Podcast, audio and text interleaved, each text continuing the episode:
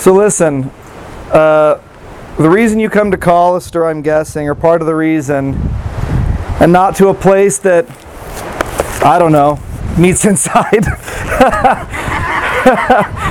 part part of why you come back is for these weirdly awkward, legitimately authentic moments of sharing life together. I mean, we're sitting out in the cold and the wind, loving each other and letting each other just be filled with doubt. And I'm so grateful to be part of that, right? Like, I will leave feeling like I'll make it through this week because of this moment, right? Like, worship is not just feeling great when I'm singing to God. Worship is like just coming and being reminded of what my life's supposed to be centered on.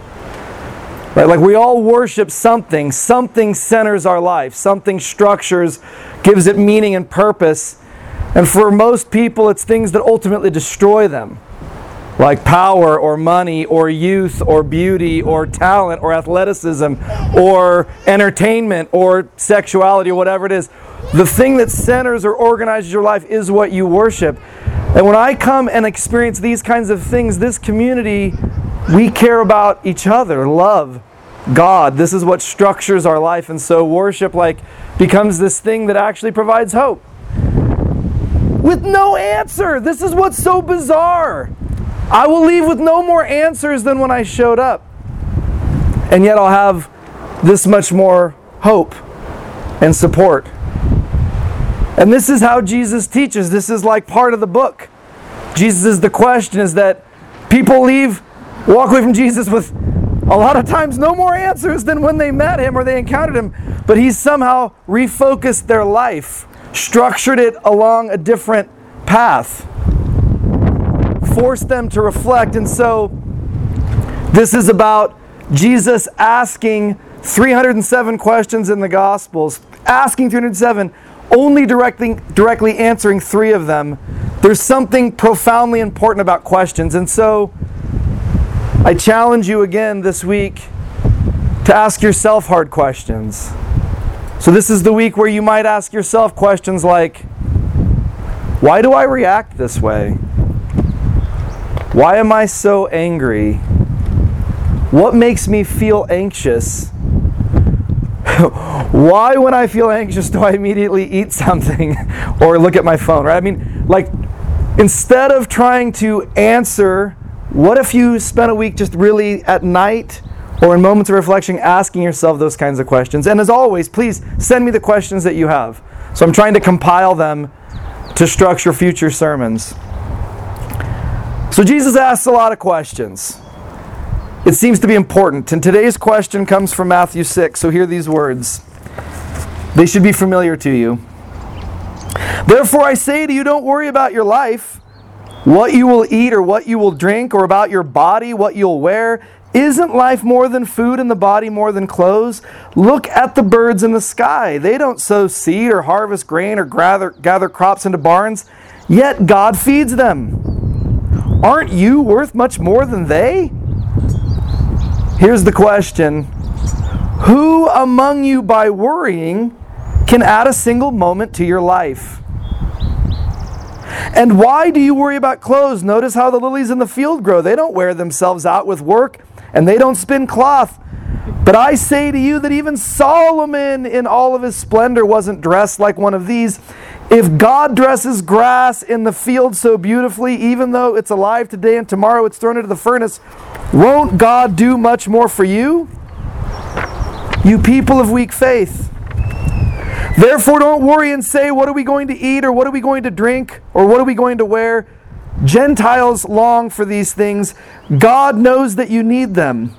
Instead, desire first God's kingdom and God's righteousness, and all these things will be given to you as well.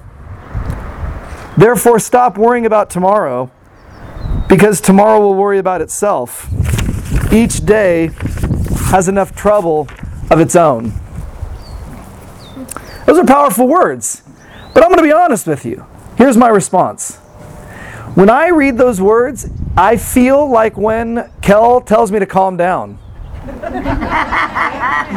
like it makes me more like, whoa, oh, really? Like, hey, why are you so angry? Calm down. And it's like it just makes me more enraged. Or, hey, why are you so stressed, man? Just chill out. Like, uh, real, oh, oh, just stop worrying, or oh, just just chill out. Like, of course, I would love to just not feel anxious, or not feel stressed, or not feel anger, but I can't help it. I, it, it's a, I just feel it. And so when someone says not to feel something you can't help but feel, it's like a very frustrating thing. So Jesus saying not to worry, that's tough. And and the context, right? Jesus is talking to a group of people where the average life expectancy is like 35. You've got a repressive government, like Herod was killing kids when Jesus was born. I mean, this is a really tough environment. Oh, yeah, don't worry. I mean, he's talking to a bunch of poor people roaming around Galilee. Yeah, thanks, Jesus. Okay, no problem. I won't. Don't worry. the birds of the air are beautiful, or whatever, right? But that. I don't know why. Like, who cares about the stupid bird? Like, I, I'm poor. I'm hungry. And so there, like, I, I wish there was some kind of response. Like, I, like as a philosopher, I always want like argument and response. And my response is, okay, how? How am I supposed to just not worry about things? We have to take this seriously, though, right? Of course, it's Jesus. That's one reason. Uh, and also, he spends more time talking about worry. This is, the, this is the longest Jesus talks about any human emotion. He talks about a lot of emotions, but never at this length. More verses are dedicated to worry than fear, shame, anxiety, right? All these things. Like it this gets the, the key. More if Jesus is going to focus here, given all the human emotions, jealousy, we should take this into account. Clearly, worry is a huge human problem. In fact, right, the 20th century has been dubbed, excuse me, the 21st century has been dubbed uh, sort of the, the century, the generation of anxiety. So, more people deal with anxiety and depression now, right? Are diagnosed more frequently. This is a common issue in the first world. Stress, workaholism. I mean, this is the age we are in. It's like Jesus knew something, like worry was going to be a problem. The Old English root of the word worry is wargan, Old English. I wish I could speak it. Wargan. Like that just feels like it would be. Wargan. It means to strangle. Oh. Ah, wait for it. But the worry, right? This is what we're. So wargan is like to strangle. Like the, like the worry literally is like suffocating, right? It feels oppressive. It feels like a weight. My, my counselor always says like why don't you stop for a minute, Joe? That's interesting. Close your eyes. Where do you feel that? It bothers me at the beginning. Like I would get so mad because like I'm in the middle of telling you, no, no, no. Where do you feel it? I was like, I don't know what you mean. Well, I don't know. Is it is it in your sternum? Do you feel it on your shoulders? And I would literally have to stop and think like, where does my worry or my stress? Where do I feel it in my body? But it was it was very powerful to recognize that because I can feel it now when it like starts to rise. To strangle. Oh, here are some interesting quotes about worry that I found uh, provocative. Worry never robs tomorrow of its sorrow, it only saps today of its joy. It's true. Winston Churchill, he's got some good ones. When I look back on all these worries, I remember the story of the old man who said on his deathbed that he had had lots of trouble in his life, most of which never happened. Worry gives small things a large shadow. The greatest mistake you can make in life is continually fearing that you will make one. But I think my favorite was Martin Luther. So, Martin Luther, the famous, like 95 Theses guy, right, back in the day, Protestant Reformation, he was prone to worry, uh, and his wife uh, during these bouts of stress, anxiety, and worry would say, have you, have you heard, Martin? I don't know. God is dead. And he would say, What? She's like, Well, you, re- you realize worry is nothing more than atheism. I don't know. If Kel did that to me again, it would be like, it would be worse than her telling me to calm down.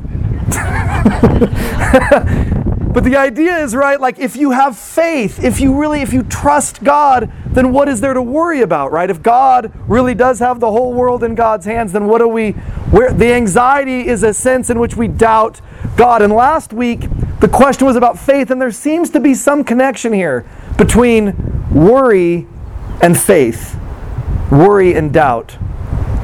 That the more I'm connected to God, the more I not just believe in God, but can trust God, the less worry and anxiety I have. Looks like an inverse correlation.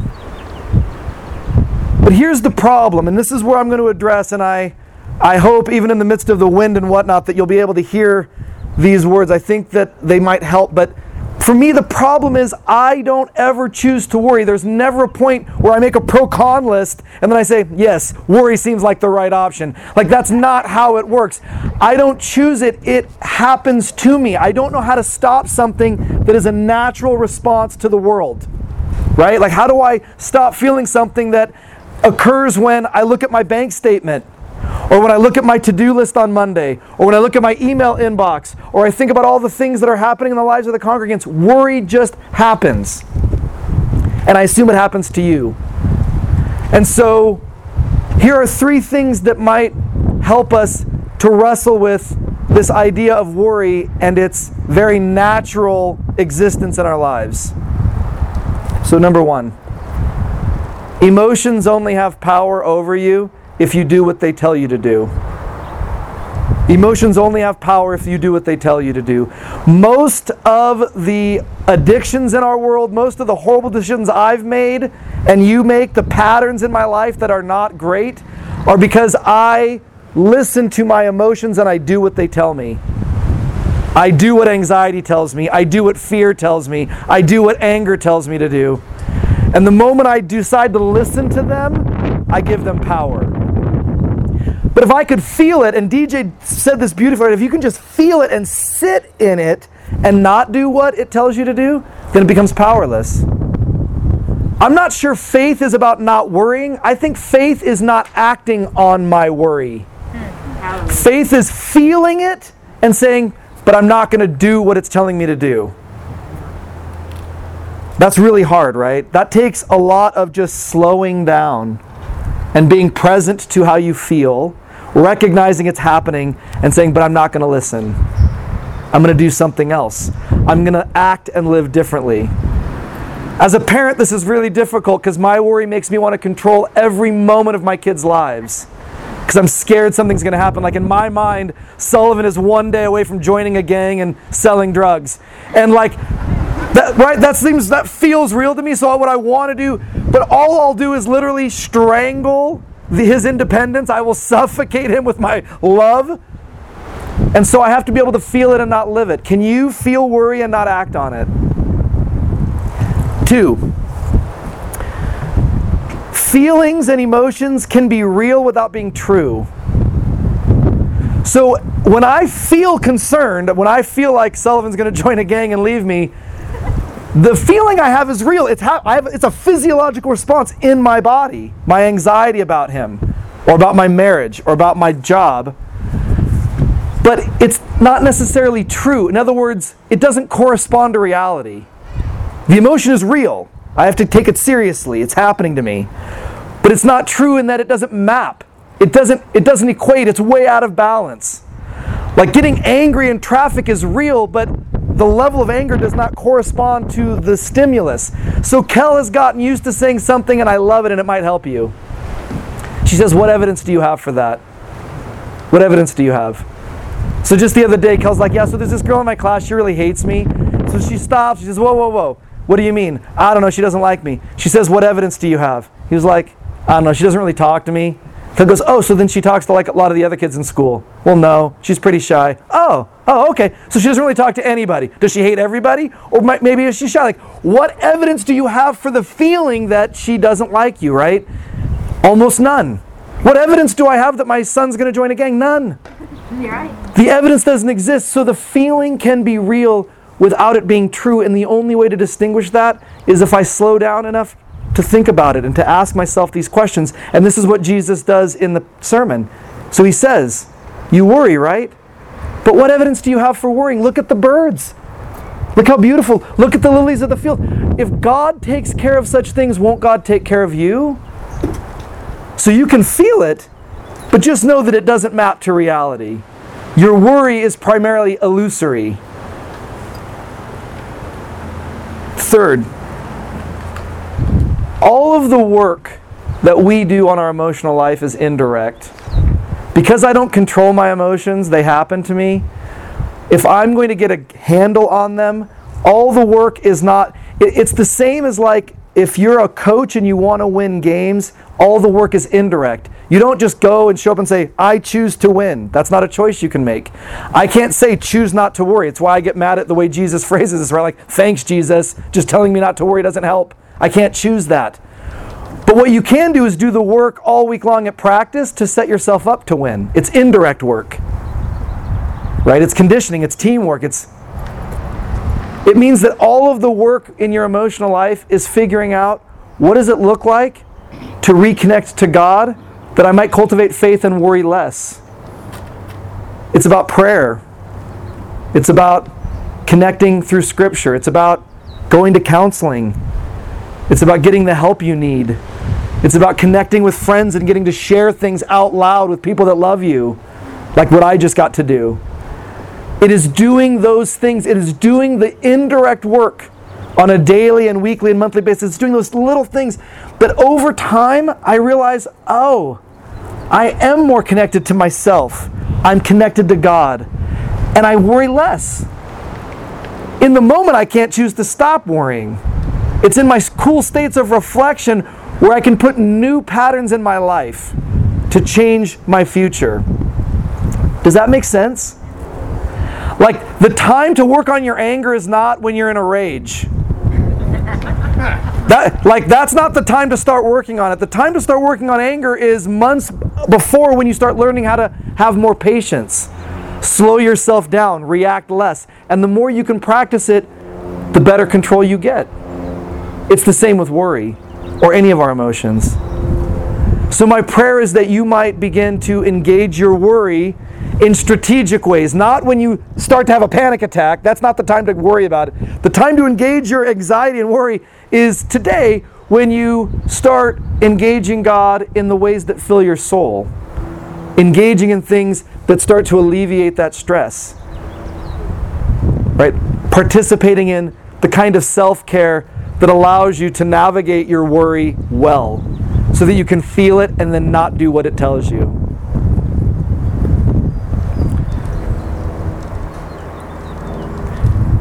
I can tell you that uh, that this week I've, I've failed. Right? I'm, I'm talking about a subject that I've just been utterly miserable at. Like I have allowed it to consume me. I've, I've allowed it to make it so that I have not been present with my kids. I've been sitting with my kids, not with them. Like I'll laugh in a response, but I, I, didn't hear what they said. I just know that it, I'm supposed to laugh now. Have you ever been like that, where you're so here that you're not even like my my level of worry has completely robbed me of whatever moments of joy there might have been because I was in my head and I wasn't in my body. I wasn't with my family. I wasn't I wasn't with my students. So this is confession that all I can do now is be aware that that has happened to me and then ask myself, well, what would it look like to put different patterns in my life so that doesn't happen next week?